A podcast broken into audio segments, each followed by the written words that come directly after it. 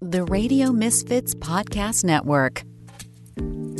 Hi there, and welcome to episode 24 of Planted with Sara Payan. I'm Sara Payan, your host. And today we have Jessica Cry, um, my colleague on the Cannabis Oversight Committee. She's actually vice chair. Um, Jessica is a representative for UFCW Local 5, and she is also on the executive committee for the San Francisco um, Labor Council. Uh, in addition to that, unlike a lot of people who work in the union, she actually has practical cannabis knowledge because she started out working in a dispensary. So, one of my favorite people really gets involved in things and has a really amazing 360 view on how it all kind of comes together. So, Jessica, welcome. Thank you so much for being here today. Thank you. Thank you for having me. So, I let's let's start from the beginning. I always like to do this with my guests just for because it really shows the human side of cannabis because we all kind of, you know, it's, it's not like one day you wake up and you're like this is what I'm going to do. How did you how did you get interested in cannabis? I first got interested um, due to a personal need. I I used to have, or I guess I still, you know, struggle or there's obstacles with um, panic attacks and anxiety. Um, I wasn't really the type to want to take a lot of pills or anything, and I'd rather go for a more holistic method of working on like meditation and calming. And I found that cannabis was a helpful way for me to help calm myself, even without necessarily ingesting cannabis, of just having that feeling kind of later on of, oh, remember, like it's not that intense let's breathe, let's stay calm. Um, from there, I got involved with a bit of trimming from people in like my area in um, like Solano, Fairfield area.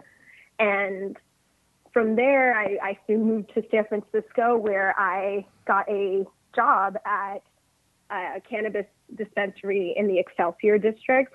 Um, I was kind of scared actually to first like work at an actual dispensary because in the early 2010s, I don't know if you, well, you probably do remember. Um, there was like some federal raids going on a lot. Oh yeah, in San Francisco.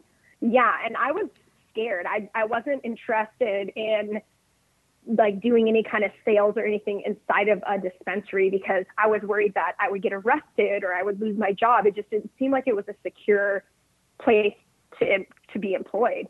And I met um, somebody that actually worked with ASA who worked there, and he was like, "Oh, well, we're a union shop, so we have protections for you. You're, there's security, and like they they can't just come and take you. And like part of your dues is what's going to help you, like defend yourself.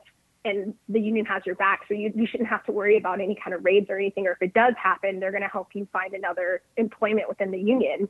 And that's what made me be okay. Now I can like not hide my cannabis participation anymore and I can be upfront and be confident in telling my family that I'm in the cannabis industry. That's how I've been I get my money now. It, it's uh, for people who have recently entered the industry. I don't think that they understand like those of us who who started back then. It was it was a bit of a of a leap of faith because we were. I mean, that was one of the first things, along with getting cannabis education. You get trained on how to handle a raid. Mm-hmm. they mm-hmm. don't do mm-hmm. that anymore. used to get a used to get the, the the business attorney card and you know be told what to do. it's crazy. Exactly, exactly. So I was I was just I was happy with the protection that came with it and knowing that the union had you know, a strength of so many different types of workers because UFCW also represents like factory workers and food, um, grocery workers, pharmacists. Um, we also represent Green Apple Books in San Francisco. I love um, Green so Apple. There's a lot of, uh, yeah, I'm, I'm always like, like, go to Green Apple, don't go to Amazon, um, or not in Fuego Union. Um, but yeah, I'm, I just, yeah, I don't think people know how risky it used to be, which I'm glad. Like, I, I don't want people to think it's like, oh, well, you kids don't know what it was like. It's kind of like, well, I'm glad that it's not like that anymore. Right. But just remember where it came from. yeah. That we're still in that fight federally. yeah, it's true. Yeah, nobody nobody should really have to go to work and worry about the feds raiding their job. mm-hmm, exactly, and it's ridiculous. Like it was really, it was frustrating because even as a consumer before going into my dispensary, I would go to one of my shops on Ocean and it's gone. It yeah. was gone this week. And then a month later, here it is again. it was just, it was so inconsistent. It was unfair to be told that something was legal, but not really. Um, I think we're getting a lot better now, but I, it was just nice to have that union backing of, I know that they're even, they're all over the place from local San Francisco politics to, you know, all the way to DC of saying, hey, we need to get this federally legal because this is hurting our workers and it's putting them in danger. Yeah. I, one thing that makes me happy now is that people can actually openly say that that they work in cannabis because that's one of the things for me like when I when I started working behind the bar um, and it was 2012 for me I uh, you know, there there are people that I wasn't able to tell what I did, not because like I was going to get in trouble, but because there was a lot of judgment people didn't understand. And now, you know, it's like you get people reaching out to you like, how do I get work in the business? And they're coming from, like, I was an anomaly at the time because I came from an office environment. Most people weren't doing that, and now people are, and they're like, mm-hmm. you know, I worked in marketing for this Fortune 500 company. How do I work in cannabis now? And I'm like, oh see, times are changing. People like the acceptance is is good, but I mean, we do like you were mentioning, it's like we have a long ways to go, and part of you know the work that's helped us along has been you know the hard work of the unions. And what made you decide to to participate? Well, I know you were in a union shop, but what made you decide to do the leap from? Well, actually, no. Before I ask you that, how long were you in the dispensary before you decided to make the leap to become a union rep, and what made you decide to do it? Um, I started being dispensaries in 2011, 2012, and then I started working for the union in 2019, actually, quite, quite recently. Um, so I guess um, it all started with in my shop, I knew that we had a union, but I didn't feel like we were participating enough in it. Um, thankfully like my background with my family is like they're very firm on education and understanding your rights which you know is a necessary thing of you know being a black woman in the bay area. My family's my father's family is mostly from berkeley so knowing your rights has always been a really really important thing moving around in life. And i just started noticing some workers some of my colleagues not understanding like hey you're supposed to get a lunch like no you you don't you don't need to skip it or you know you shouldn't be forced to do anything or if you feel like this isn't safe you shouldn't be doing that. And i just started doing it i guess. And i soon was considered the steward. The steward in a shop is the person that's basically like the eyes and ears of the union the person that tends to know the contract the most and is ready to speak up for the most part. And i just naturally have always kind of been that person and you know, in any kind of like work or school or friend relationships of if something doesn't seem right, I'm going to need to say something. Um, so I just naturally started advocating for myself and my colleagues. And over time, um, I, I left the shop that I was originally at for like seven. I was at this one shop for like seven years. Um, and I just kind of wanted to see something else and see growth elsewhere. So I hopped around to a couple of other shops after leaving um, my home shop that got me involved in my union activity. And when I was at the last store that I was at that also had a lounge, and I really felt like I could have some upward mobility there, my previous union rep contacted me and let me know, hey, we're I think there's a great opportunity here for you. Um, because he knows how passionate I am about cannabis and our workers. And so he connected me to start like try to do like a tryout. We call them Spurs, which is um, special project union representatives, which is workers that we will take out of their stores and have them come and work with the union so they can get the experience, see if this is something they want to do. And that's how I started doing it. And during that time in 2019, I helped organize um, the MedMen shop in San Jose and Seaside. Unfortunately, the Seaside one has closed. Um, around the pandemic, things got really rough, as everybody knows. Um, so I help organize MedMen. I help organize our Safeway.com delivery drivers, who actually, it's, it's, I'm really happy that they got their union as soon as they did because unfortunately it sounds like Safeway has fired all of the delivery drivers except for their union ones. Oh wow. Um, so we organized, yeah, so we organized over I think two I want to say there's about 200 of those workers that are drivers that are going to be able to retain their jobs because they have a union contract. Um, you know, it's kind of something that happened after Prop 22 that they ended up, you know, letting go of all their drivers everywhere else and just completely going to DoorDash. And I know the gig workers are rising and they're doing their work to make sure they're properly represented. So, um, yeah, I, I just started doing the work. It kind of just all naturally fell on me because I was in school at the time and I was studying broadcast journalism. Um, but I was always involved in cannabis, so I just followed my passion, and I've been fortunate enough to work in an industry and in a position where I can advocate for people and help if they if they need me to.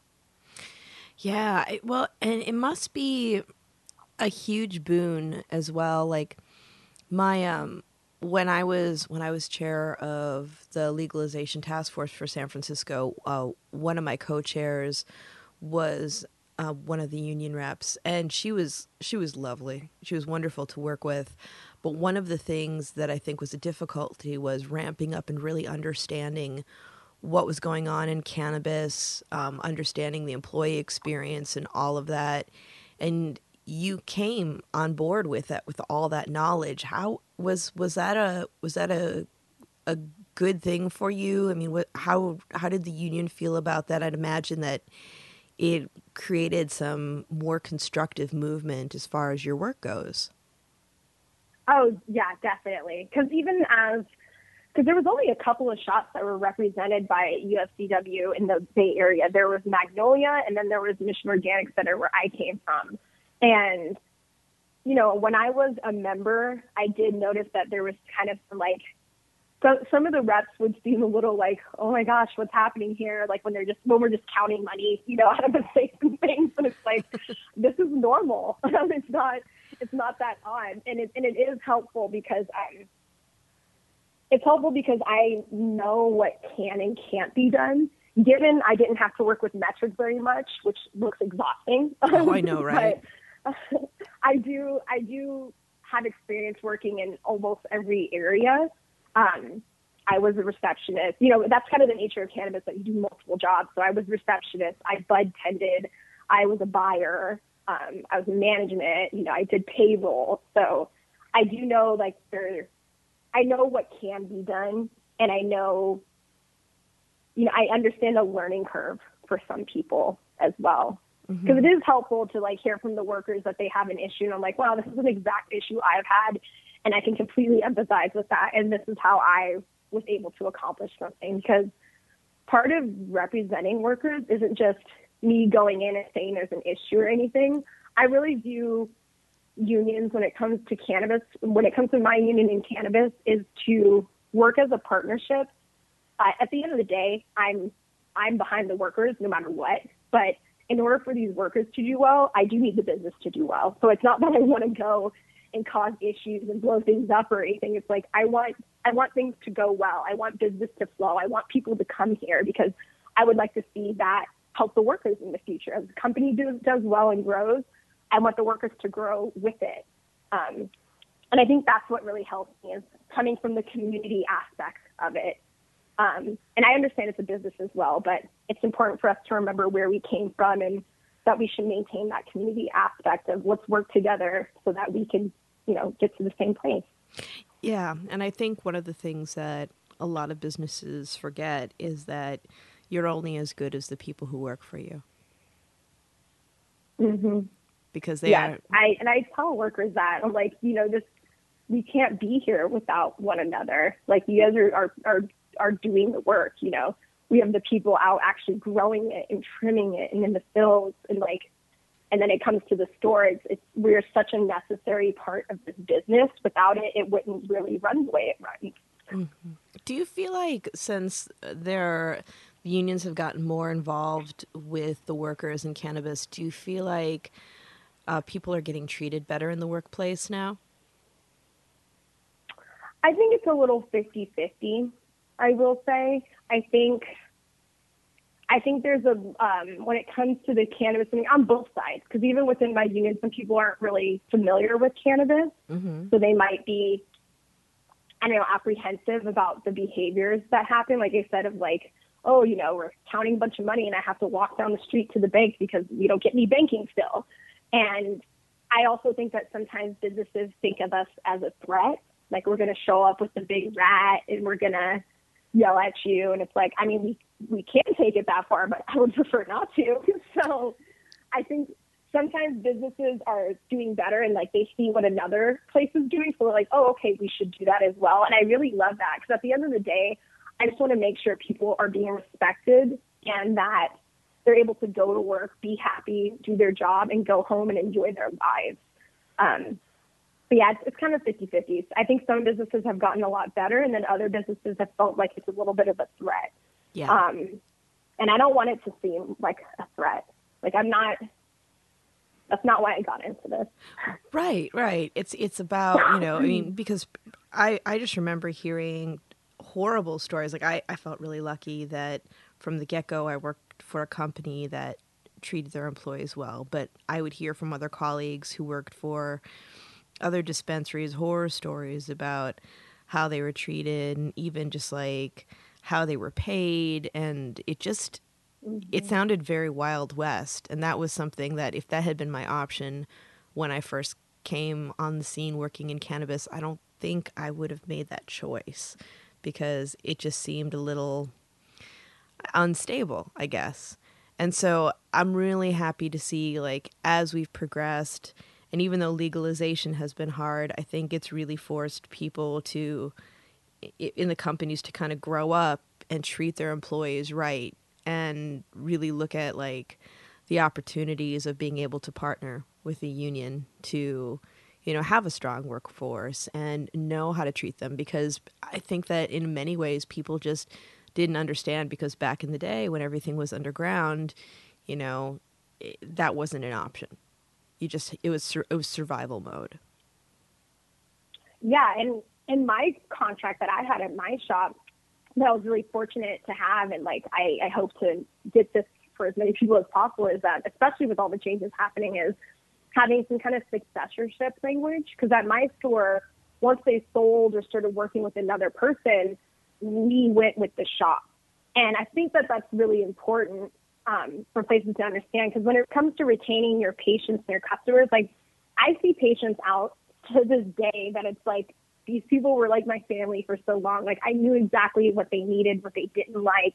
I knew how to suggest things and maintaining that relationship of having your workers being connected with the community where you know somebody comes in and they see their bud tender and that's their that's their person they they know what i want and i'm going to continue to come here and that was really helpful for us because that meant like a business couldn't come and take over and just fire all of us we stayed and our patients and our customers really loved that because they they wanted to come back to see us. They didn't want to have to keep explaining their story to brand new people every time. Um, and I understand that, especially when you're in pain. Like you don't want to have to explain it every time, and it's not it's not everybody's business either. so yeah. I, I really valued that aspect that it was like I'm a part of this company, I'm a part of this community, and I'm going to stay here to make sure I continue to support my community and their health.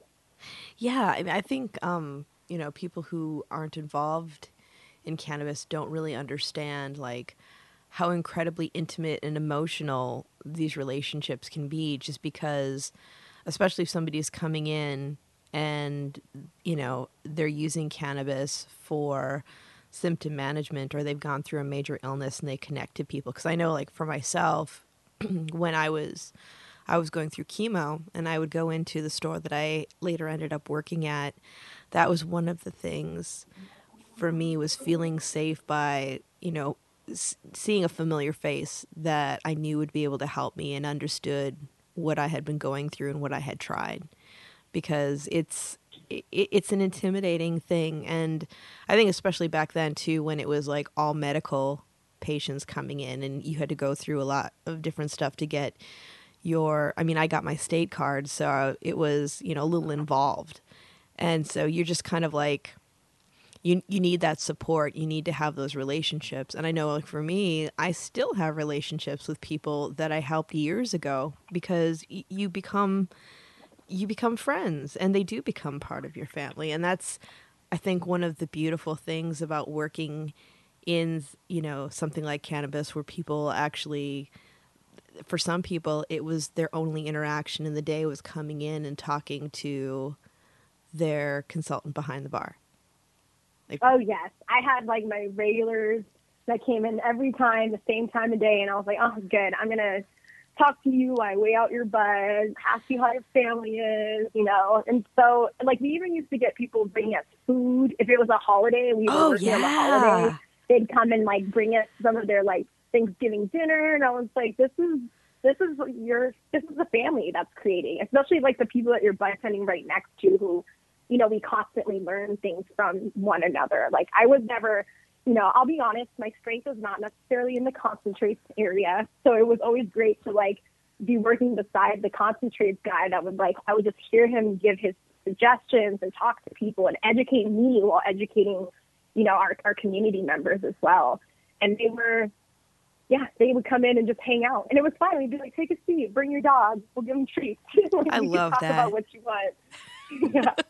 I love that. We had a, we used to have a, a gentleman who was a, a chef was a pastry chef at one of the big hotels in San Francisco, and he would around the holidays he'd always bring in a big box of his famous rum balls, which we weren't allowed to have until we were off the clock because they were that strong.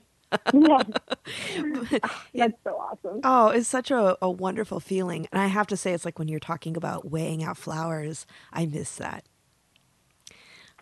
I do too. I miss it a lot. I understand like the safety. I'm really happy with the new safety precautions that have happened in the lab testing because when I was doing some buying, I'd see some very questionable things and I was like, I cannot believe you're coming here with this. Yeah. So I do appreciate that part, but I do miss actually like having the connection with the bud and being able to smell it and take a good look underneath. Some some places are trying to like figure out how to still make that happen. But you know, we're we're constantly like right when we get two steps forward, they kind of take a step back of, yay, we're legalized, but you don't get to see, feel, smell the bud. Um, yeah, well, and I miss that. It's a huge part, I think, of a of a bud tender's education because you really get when it's in a jar, you you don't get to look at it as much. Yes, you've got the smell jars, but when it was like the big colas in the jars, you got to have a real education on scent, on like bud structure, really looking and, and seeing you know what it's all about. Whereas I don't, I think it's it's more difficult now. It's not as accessible when you don't have you know the access to the plant in its more natural state. Even though it's trimmed, it's it's not as over. It's not quite the same as how it is now in a jar. And so I, I, I hope that we're able to do something like that. It would be nice. And I, I agree with you the testing standards and everything that's been put into place to keep consumers safe is extraordinarily important. And we should have been doing that a long time ago. I just wish that we could do that and weigh out. That would be really nice. Yeah, the interaction with the actual flower is so nice, especially because I remember having, you know, people like different kind of bud sizes. Yeah. Some people want like, and, and, they're doing that more. I do like seeing like the budlets out and things like that. Like I was fine with like medium to small budlets. Um, but some people were like, I want really big buds. And, you know, it was nice to be able to like have that interaction of like, what kind do you want? Yeah. I'll go through with like the tongs and pick them out for you. Um, it's just nice to have that choice. it is. And it's like, and I, I think that especially because of it was 215 days, we had more of an opportunity to be exposed to more artisan cannabis where I think we're finding our way back to it now. Um, mm-hmm. But for a while, it was those nugs are looking pretty bleak. yeah, yeah. You know, well, I I really encourage. Like, I get really excited that you know more local cannabis and like cannabis that's grown in the area that you're that you're receiving it from. Yeah. Um, I know that's been a bit of we've talked about that on the oversight committee of like how many actual growers do we have in San Francisco or like how come there's so many hangups in being able to get that going because I would love to have, you know, we do have our good brands that are like local that I'm so grateful for that I remember seeing them when we were just buying like wholesale pounds. Yeah. Um, and it's great to see them continue to be here. But you know, sometimes it's disappointing to get something all the way from LA, and I'm like, you could have gotten this from nearby. I know a guy. Um, I think we have some more work to do on making sure that you know we we continue to support all parts of our cannabis industry from seed to sale, not just when it comes to the retail. Exactly, exactly. And talking about the oversight committee, you know, a, a, lot of times on the podcast we'll talk about, you know, people being, you know, not so happy with the way the laws are going or the prices or what have you. And and what I normally say to people when we start having those conversations, especially when I used to be behind the bar, was this is your call to get involved as a citizen because we have more impact on policy than we could ever know because the policymakers they they need us they need our votes we need to let people know that not only are we you know active members of society that get things done but we use cannabis and we vote. And i know like for myself that was one of the reasons that i initially got involved with task force and also with oversight committee was because i wanted to i wanted to actively take part in what was going on and make sure that we were doing our best to create good policy. And granted, you and I both know we have a lot more work to go. It's going to be a long road ahead. But what what made you decide to get involved in that? Because I think that a lot of people don't really understand why people get involved in um, advocacy and government because it's just like a, a strange, hazy area for them that they just never visit? I I see my I guess I got more involved because I was kind of raised under the whole thing of you know if you're gonna you know do it right or don't do it, and I felt like I had to like take into my own hands to create the changes that I wanted to see and be a part of it. Um, because I also understand people's resistance to getting involved in the more like political side of it. Totally. Um, because there are egos and things like that that you have to deal with um, that can kind of kind of um, fog up what the whole point and purpose of what we're doing is. But I just wanted to get involved primarily because I really felt like workers needed to have more of a voice in these conversations. Because when things did go recreational, I don't know that there was enough communication with the people already working in it. And since I saw that being an issue, I decided, well, I will start doing it. like, but I saw it's a problem, and, and I, I think that I should step up and make sure, like, okay, let's make sure the workers' voice that are in these dispensaries, that are in these grows, doing this work, have a voice in these conversations. Um, so I know on the oversight committee there was there's a lot of focus with you know the pipeline issues and things of that nature, and which is incredibly important because how am I how am I going to advocate for workers if these people can't even open up and hire workers? so right. I I hope like as we move forward that we get more of the worker voices involved. Um, at the time when the oversight committee started, I was actively organizing a few shops in San Francisco. Um, happy to say like Sizzy Mission, um, Sizzy Union Square, that's led by Cindy De La Vega, who is an equity candidate or an equity owner now, um, are now represented by the union, and I rep these workers. So I'm excited to get them more involved because they have expressed, like the workers have expressed, what can I do to be a part of the changes that I want to see? And that's that was my main goal, just like passing that down of activism comes, ad, activism and advocacy comes in different forms. Like, not everybody's going to be the person with the sign, you know, marching. Some people are going to be the writers. Some people are the the day, the dreamers and like the people that want to think of new ideas of how we go about it. And I think there's all kinds of form of advocacy and activism. And I'm just excited to get people involved in that way and get them to participate more in these oversight committees. Because I, you know, I know like over time, as things changed with the pandemic, kind of the participation from the community was kind of up and down. Mm-hmm. Um, but I feel like now we're at a pretty good stride with it. I'm hoping we can have some kind of hybrid situation where things in the future are in person, but also accessible via, you know, TV or internet. But I just want people to know, like, if you want to see a change, we you, sh- you should get up and do something about it. Right, right. however way that is for you. Yeah, and I think like looking at it even in a larger scale, like with everything that's gone on in the past year, um, even outside of cannabis, um, where people were starting to feel really like helpless and some people feeling guilty. Like I remember I was talking to a friend who was saying, you know, especially when people were out protesting, you know, I want to protest, but I'm worried about the pandemic and my health, but I feel guilty for being home and I'm aware of my privilege and what should I do? And it's really like having that conversation about you don't have to do what everybody else is doing. Like you said, there's a lot of different ways to take part and and in the movement and and help support other people in their work or do other parts of the work that you have an expertise for. But it's like you can be all hands on deck and not be out in the streets if that's not if that's not your jam.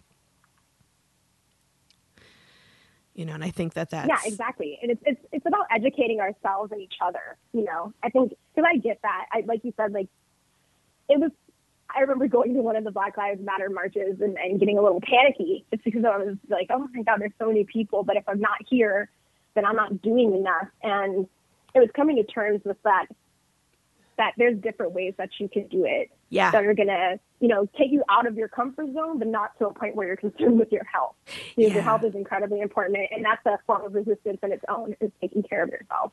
Yeah, yeah, it is. Because I, I know, like, um, for me, it was a weird thing because, like, I have a compromised immune system. So I have to be really careful. This past year, I've been so incredibly careful. But in years past, you know, I was. If there was if there was a march, I was in that damn march. I just, you know, you get to a point where you're like, wait, wait a minute. If I get sick, then I'm not a help to anybody. So what can I do? What can I do to support? And I think people need to just know that there are so many ways that you can. And and when we're looking at, then I'm going to go back to um, instead of the greater activism community, ta dial it back into oversight committee. I mean, this past year we talked a lot about equity, um, which is incredibly important. But what are what are some of the other s- subjects? Because there's like one of the things that when I was prepping for us today to talk is I underline, you know, call to action. Like, what are what are some of the other areas that you think are really important that we maybe aren't looking at as closely as we need to around policy? I think looking at so there is a labor peace agreement requirement throughout the state as well as San Francisco. In the state, it's 20. In San Francisco, it's when you have 10 workers.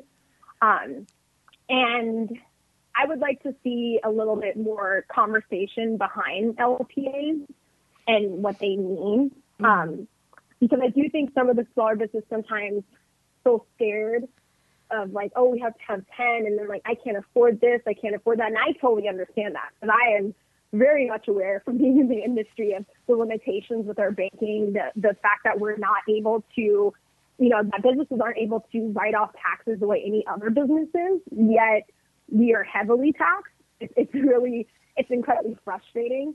Um, but on the other hand, there are businesses that have been around for a really long time and they don't really necessarily have to go by the same rules as some of the I don't want to say newcomers, but some of the people from the traditional market that are now entering as equity people or equity candidates.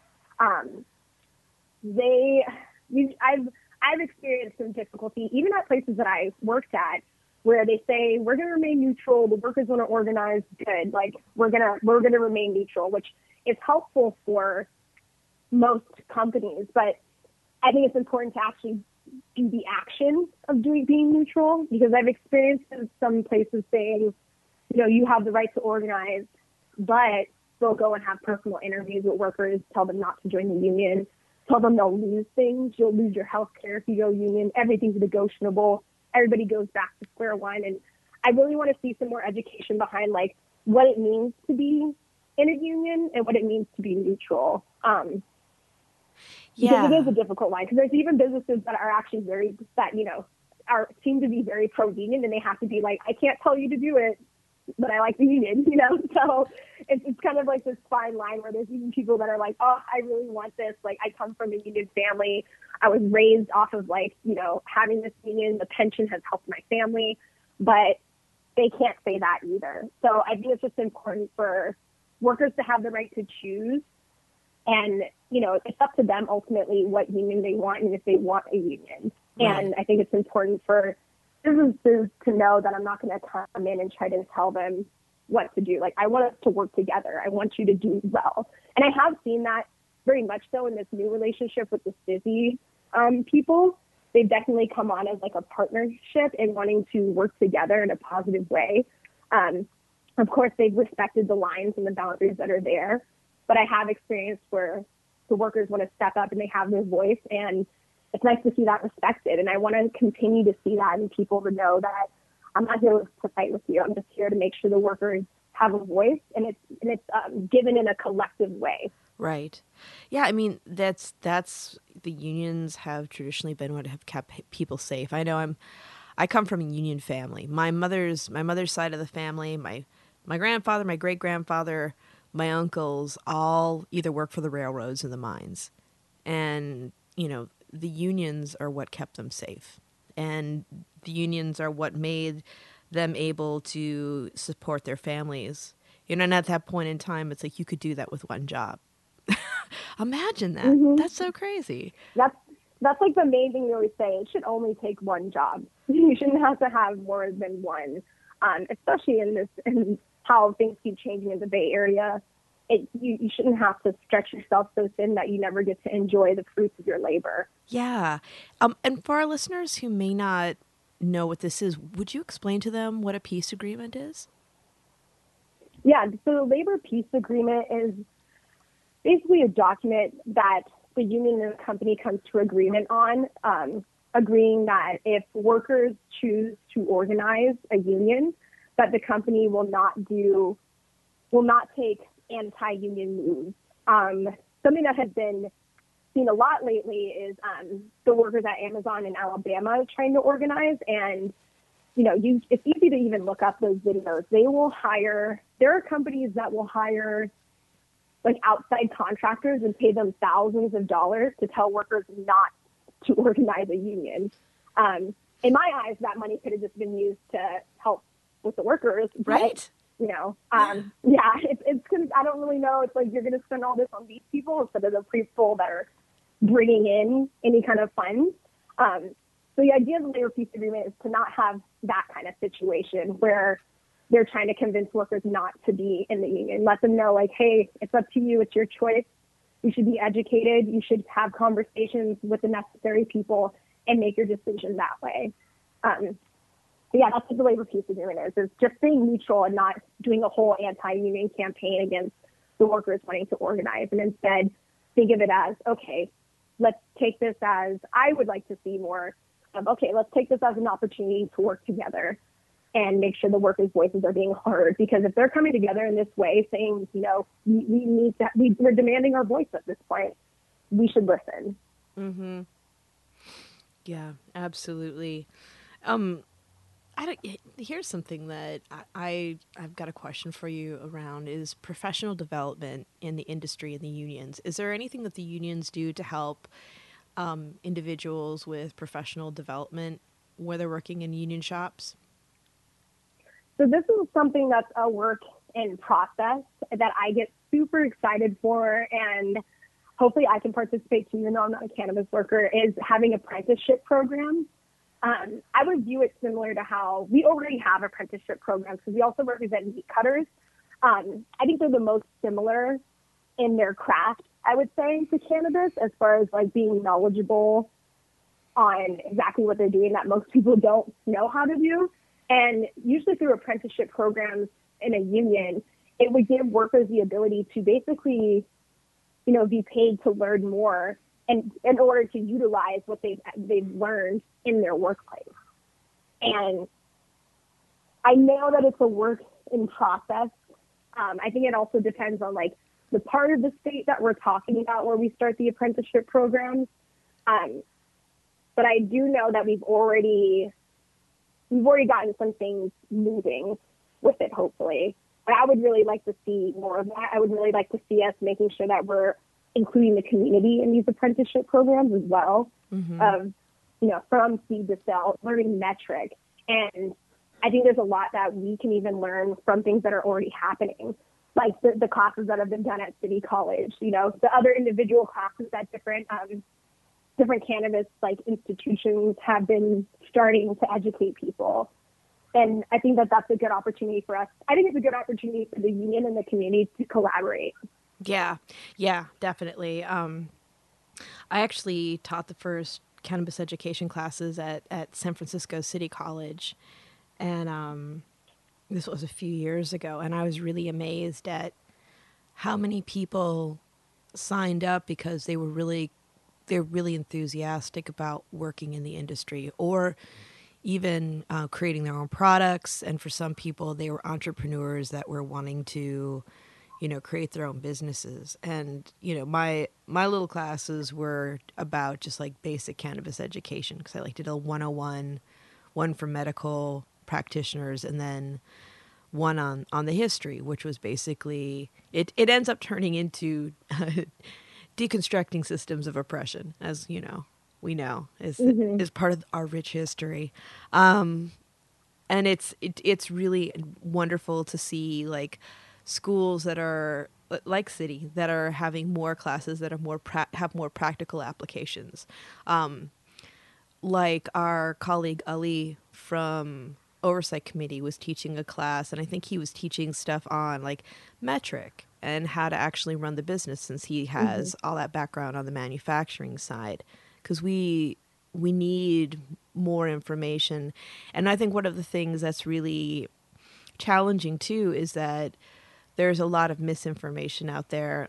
It's there are a lot of amazing mm-hmm. educators, and then there's like stuff that's just like seriously homegrown without any real like. I always say part of my job as an educator is not only to dispel the myths of the past, but also to disseminate what's true and what's not right now.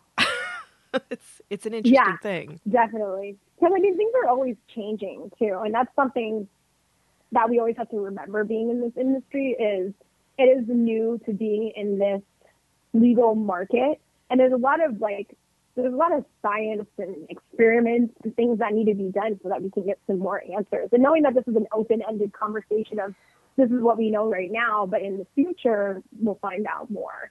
So I'm really excited for that. And yeah, I'm really excited that City College has started taking some of that on because I'm a huge, I love City College. I, I wouldn't, I wouldn't be here without them. and I, I look forward to them getting more support because I know that they've been struggling at their Evans campus uh, when it comes to their aeronautics program. And, you know, and that's one of those workforce development types of programs. So I'm hoping that we continue to uplift those programs rather than trying to take from them. We got to find the funds somewhere. I know they out there. Yeah. Yeah, well, and it's it's the city college programs are so accessible for people. It's like everybody. It's just one of the things. Like even with this year, when they're talking about, you know, student loan forgiveness and things like that, some people aren't even able to qualify for those student loans, or the idea of owing that much money when you're done with school is daunting, and and it's it's a huge disservice to our communities to not have education that's freely available to the public, no matter what your income is. Yeah, and it's different education for different people. Yeah. Not everybody's a sit in the class kind of person. Some people are, I need to get my hands dirty and in that dirt kind of people. So yeah. I think it's important that we continue to support those programs. And I hope we see more of that because the Evans campus is, is, is really important because I, all of the campuses that are kind of throughout the city just help us continue to have access to education, which you know, uplifts our community because the more educated community members we have, the less crime then we have. And it's, I just hope to see that cannabis incorporated into this more. Because, you know, I've always loved the classes because I've even, even being in the industry for a while, I've gone to some of the like cannabis 101 classes and I'm like, wow, that's different than what I learned 10 years ago. Right. so, you know, it's, it's, always helpful to get a refresher on what is and what isn't. Well, that's one of the things that I love about uh, education cannabis is that, like, you know, I, I, you never stop learning. Like when when you know, and I was d- doing a lot more teaching, and somebody once introduced me as a cannabis expert. I'm like, no one's an expert. We're all learning. Like, we think something is true, and then the next day it's totally disproven. And, and Yeah. that's beautiful. Like, the, the it, it's it's constantly stimulating, and there are so many different areas that you can get involved. Whether it is like getting your getting your hands in the dirt and like growing, or if you do want to get like a little bit more nerdy and get into like the science and the chemistry of it, there's like there's something for people of all all different interests. I, I personally am like more of a hybrid person. Like I like to get super nerdy, but I also like to get like you know elbows deep in the work and like be doing things with my hands you know it's it's just it's one of those things where you have all these amazing opportunities and also like just engaging young minds that maybe like a, a lot of times when people are getting into like young people getting into things that maybe they shouldn't be because i know like for myself i was a precocious kid. And um i would get you know i didn't get into huge trouble. I could have but i was smart enough to not get caught. Um but a lot of it had to do with you know that's, that's the key. That's the key. that is the key. It- a lot of it has to do with being smart and bored. Hmm you know we we just engage so many minds but I, I also wanted to talk to you about any like wh- what kind of projects are you working on now what things are you really excited about I'm really excited. That's a good question. I'm excited about a lot of things. I'm kind of trying to not have too larger dreams than my capacity sometimes, but I'm really excited about getting workers involved in different ways through the union.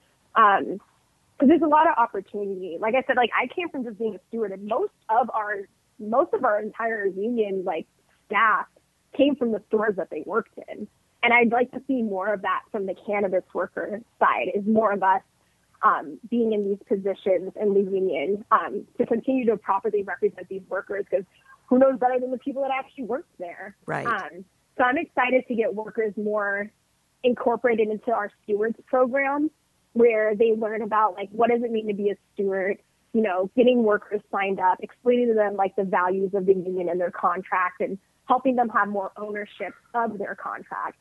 And I'm excited about things that might be moving forward federally. I'm excited but apprehensive um, because Yeah. I would really like to see things like the MORE Act move forward, but I know that there's some issues with that. So I'm just I'm excited for more of those conversations and some actions behind it. We've been talking about it being legal in the federal sense for a very long time, and I'd, I would like to see that happen in a way where all people involved are heard for it. Yeah. Um, because this banking situation is so difficult and it is it's going to be hard for workers to grow in a career where you know they can't even where things are so cash based still where we still are concerned with the dangers of you know like the brash of opportunists that occurred during um during the civil uprisings that happened. That happened because we don't have access to the banks that we should. Everybody knows it's just a whole load of products here. Like this isn't this isn't safe for these workers. So i really want to see their health and safety put um, kind of uplifted more and put to a higher priority. Because I don't know that they that people in DC and things like that understand how much that connects. So I'm excited for that, and I'm also excited for the oversight committee to start again, so we can like start moving forward with a lot of the things that we had last agreed on. Um, just because I know the community was really starting to get activated. I feel like we really started to get our flow right before it ended. Um, so I'm excited for that to start again so we can hear more from our community members and work collaboratively. collaboratively. Yeah, I, I, I really believe that there's there's a great need um, for the oversight committee. That was something that I found was really interesting. Um, it's been really split as far as like the industry, people in the industry recognizing the need for it. Some people understand that it's important. Other people think that it's just another layer of bureaucracy. But it's really important to have the conversations. I, I think, especially because on those committees, we have members of the city family, and then we have people in the industry and people in the public all all talking. And it really creates more normalization and a better understanding, which I don't think people have otherwise. When I in other, you know, when we're not in pandemic land and I'm doing more lecturing out of state, especially in new markets, new markets or proposed markets where they're looking at, you know, what they want to set their programs up for.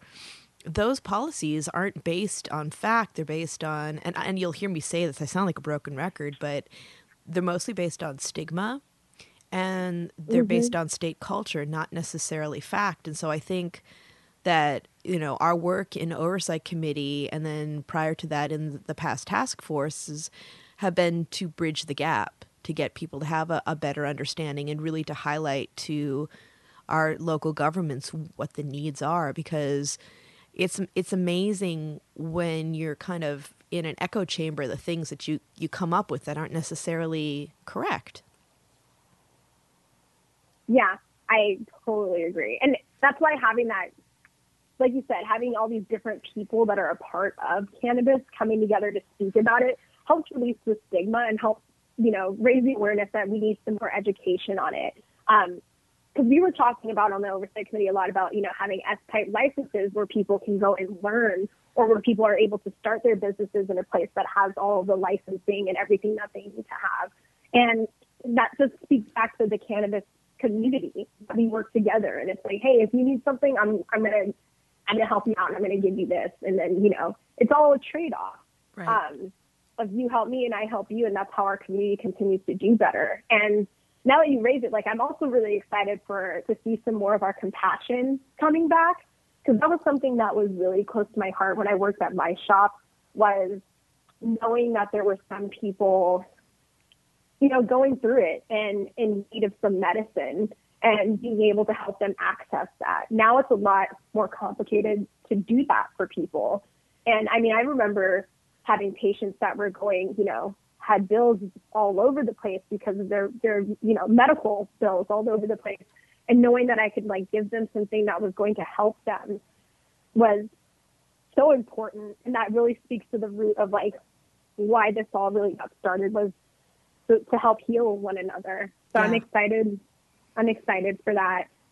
And yeah, getting rid of the stigma so people can get more educated on it. Because I've had a lot of people come in that are like, oh, I haven't done this since, you know, the 60s. And I'm like, it is different now. I can get you some topicals. You don't have to feel that, you know, I don't want to say psychoactive because you do get some psychoactive effects from CBD, but you know, you don't have to feel too high, basically, just to put it plainly. you can have something that's going to just help you get through the day and isn't like debilitating or keeps you from focusing. Like there's all types of things that are helpful to people and it's really exciting to have like my grandma call me and ask me for some topicals or some CBD or something or some, you know, something with some CBN. And I'm, I'm just loving that they're already educated and, and doing that research on their own just because they know they don't have to hide about it anymore. And that's what's so important. And like, that's important for the workers too. You don't have to hide. Yeah. If you have a voice, you should use it and let them know like, hey, I, I'm passionate about this, but I also need to advocate for myself and make sure, you know, we have some things in writing saying like, this is what I'm going to get. And if we work this hard, then we'll get to this step next. Yeah. You know what I love to recommend to people when they it's been a, they've been away from cannabis for a while and like a lot of people will say, "Oh, you know, I've heard that it's stronger now and that makes me a little bit nervous." I usually recommend if they're, you know, even if they're smoking like a a a two to one or a three to one CBD to THC, and when they try it, they're like, "This reminds me of my old experience."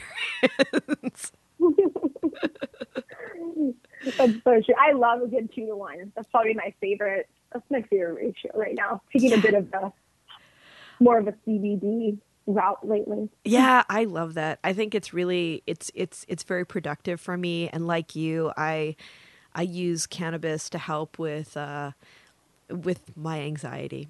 It's I mean I use it for pain management too, but by and large, like that was one of the things that I just I loved when I started using cannabis is my anxiety level went down as long as I was aware of what I was using. I, I can't do like a lot of sativas because they'll kind of they I become that person where I look like a deer caught in the headlights and I, I can't talk to anybody. oh yeah, I, when I was younger I used to love a sativa. I would like have a sativa and be at the shop just working like a machine. And now I'm like, if I have a sativa, I need to be going on a run or something. Oh yeah, it's a lot for me nowadays. But I used to be a big lamb's bread and cheese kind of girl. Oh. Anything with me. Um, but now I'm like, that's only for special occasions. I can't do that yeah. now. I I love lamb's bread, but uh, cheese cheeses for me. There are some cheeses that I can do okay with, but a lot of them, like uh, like I can't do something like UK cheese. It it sucks me into the couch, and it actually puts me in a really bad mood. It's funny. It's like I I just get I get to be that grumpy person that I don't even want to hang out with. But like if you give me lamb's bread and a creative project, as long as I'm doing Yeah. something, I'm all right. oh yeah, I'll get a spreadsheet done. yeah, yeah. But otherwise, I'm like a I could I could smoke Granddaddy Purple during the day. I'm like so oh, yeah. so good. It's so good. I miss Granddaddy Purple. Haven't seen a lot of that for a long time. Or not the purple that they. You know, I'm originally from the 707, so I'm a big purple fan. Oh It's yeah, changed. I love that. Yeah, no, you don't see like a lot of purples. Like I remember, like, do you remember when um when Blueberry Yum Yums was out and about and it was like almost like indigo colored. Oh yeah, yeah. I like the blueberry kind of thing. I'm trying to get down with like the dessert strains more nowadays, but something about cookies just makes me I don't know, the munchies get out of control. But I usually stick to more of my like two to one CBD. I'm a big like ACDC fan. Um, Harlequin. Oh yeah, Those are my prime. yeah. Don't see them that often anymore, but I get really excited when I see ACDC. Yeah, I do too. I do too. I um you know, cookie cookies crosses can go either way for me. If it's like a if it's something that's got some OGKB in it, then I'm probably good to go. But some of them can actually make me a little bit edgy. I don't know why. It's I think it's like uh, for me like stuff that has OG Kush in it can go either way. Especially because like there is a little bit of headiness in there for me. I I just get sensitive to stuff, but and it's things that like would normally knock other people out. I'm like, hey, that's cool. I can do that all day. Yeah. and you know, I get like I, I kind of miss that part of like the bud tending part also. Yeah. Is I'm, I'm excited about more of the terpene education, which is like new for me because I always recognized it, but I didn't know. I guess I didn't know how to properly identify it. Mhm. So I'm excited to get some more of that happening um, when it comes to making recommendations to patients and customers. Is you know, because sometimes people will ask you, "Oh, how does this make you feel?" And I'm like, "Well, my body is not the same as your body, Yeah. and how I process this isn't going to be the same way that you process this." So I'm really excited for the more education, and as we speak about, you know, having more apprenticeship programs, and you know, have some more like fact-based or like science-based information that we'll be able to give better recommendations to people. Yeah, I think, you know, the education part is extraordinarily important. I also think that being able to create Uh, you can give you can give people tools to succeed in their work whether they're they're approaching it as an entrepreneur or they're coming in getting their education and working for somebody as an employee as a staff member but then there's also that side around creating generational wealth by helping people learn how what to do with their money once they make it. Like that's that's one of the mm-hmm. things that I think about a lot because you can you see in cannabis we see a lot of people who have successful businesses and then they go away. And it's kind of like we before I worked in cannabis I was in civil rights but I was also working with people who were either coming to this country they they just come to this country or they were coming from a history of not necessarily having all the opportunities that they should. And we inherit our relationship with money from our families.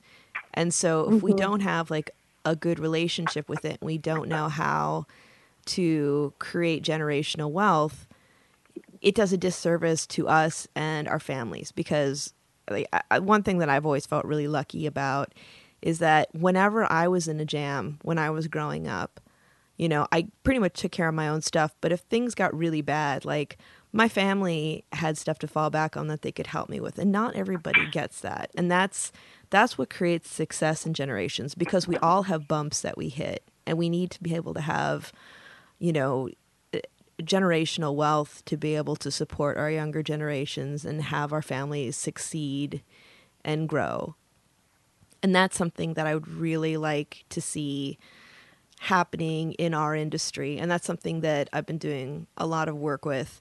Um, just you know because there is it it isn't just about cannabis. It's about people being able to put food on their tables but also to be able to purchase homes and to be able to you know have something to give to their families when they're no longer on this earth. Yeah and be able to retire. Yes. that's something that i've been having a bit of a struggle with too because um you know our trust and pension within the union is connected federally so we don't get to really be it, or I, I'm in it now because I'm on staff, but like as a cannabis worker for years, I could have been having, you know, a good pension going, but I couldn't because I didn't have the federal access to do that. Right. And that's something that I really can't, I'm really excited about is workers being able to start having a pension. Like we might not be thinking about it now when we're like I don't know. I don't want to say that it's in your 20s you don't think about it. There's people in their 40s that don't think about it. So I think it's just important for us to like have that on the table and know that that's an option of like, hey, you're working here and you're contributing to your retirement fund one day. Like yeah. after five years, you'll be vested. You're good. And it would just be fantastic to know like I'm creating a retirement fund based off of me being a part of the cannabis industry. Yeah. and, and we've got to get the feds on board. yep. And being able to start the earlier the better because you want that compound interest. Mm-hmm. Exactly. You want to be able to retire, you know, and enjoy enjoy everything that you've been doing and enjoy your education and like hopefully help bring that back to the community. Yeah. And I think that's a part of generational wealth is knowing how to save for the future and having it in like a little safety bank. Yeah. Yeah. Absolutely. Absolutely. I um I'm really I'm really grateful to have been able to connect with some amazing financial coaches that are doing a lot of that work and especially that are are directing it towards communities that need it most because financial education is definitely not just for the wealthy.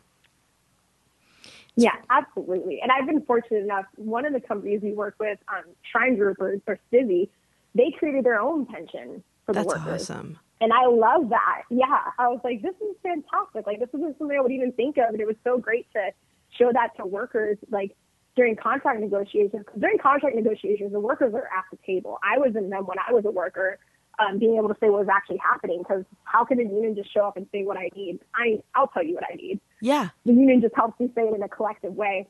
So a lot of people were excited to see that. They're like, I never thought that this was something that was a possibility. And it's like, man, we are at the beginning of an industry. Like this isn't like anything else, you know. I understand we have like a really rich history in our grocery and retail within my union, but cannabis is brand new to the legal market.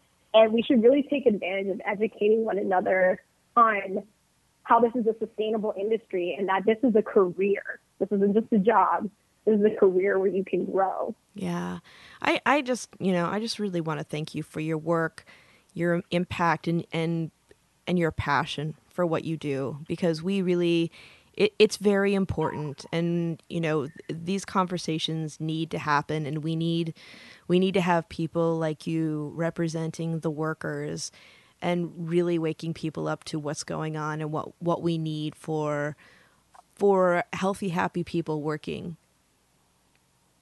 Thank you. I appreciate thank you. And i i want to give a special shout out to the workers like putting in the time and work to make it happen at their shops. Because there are some stores that, you know, we're starting to organize right now that are doing some very anti-union things. And I have workers out there working on their off time, just passionate about having one another's back. Um, because that's what the root of this is, is us supporting one another. And it's really the workers that are doing this work at the end of the day. They are the ones organizing the union for themselves. They're the ones stepping up and saying, this is what I need. I need you to consider my health and safety.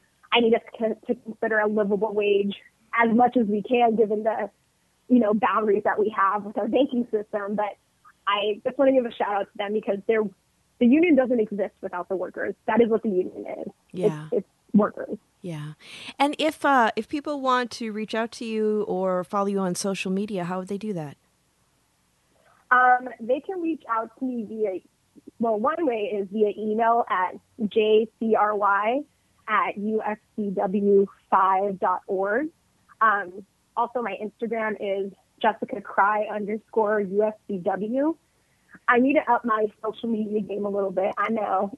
So that's the way that you guys can find me. As more oversight committees and things like that happen, I'll, you know, I'll continue to make sure to bring awareness that way. But yeah, find me at Jessica Cry underscore UFCW. Cool. Well, you know, actually, I kind of, I, I, social media is such a necessity these days, but I also applaud your ability to to not get too immersed in it because it's uh, it can be all encompassing and not necessarily the healthiest thing. yeah, yeah. I try to use it as an education platform more than anything. You know, bring awareness, education, come out and you know support workers when you know different because I'm I'm happy to be on the executive committee of the committee of the labor council where all unions come together and we support one another. So I use it for that as well as bringing awareness to cannabis workers. That's awesome. And for our listeners out there who'd like to follow Planted on social media, we are on Instagram, Twitter, and Facebook, and it is Planted with Sara.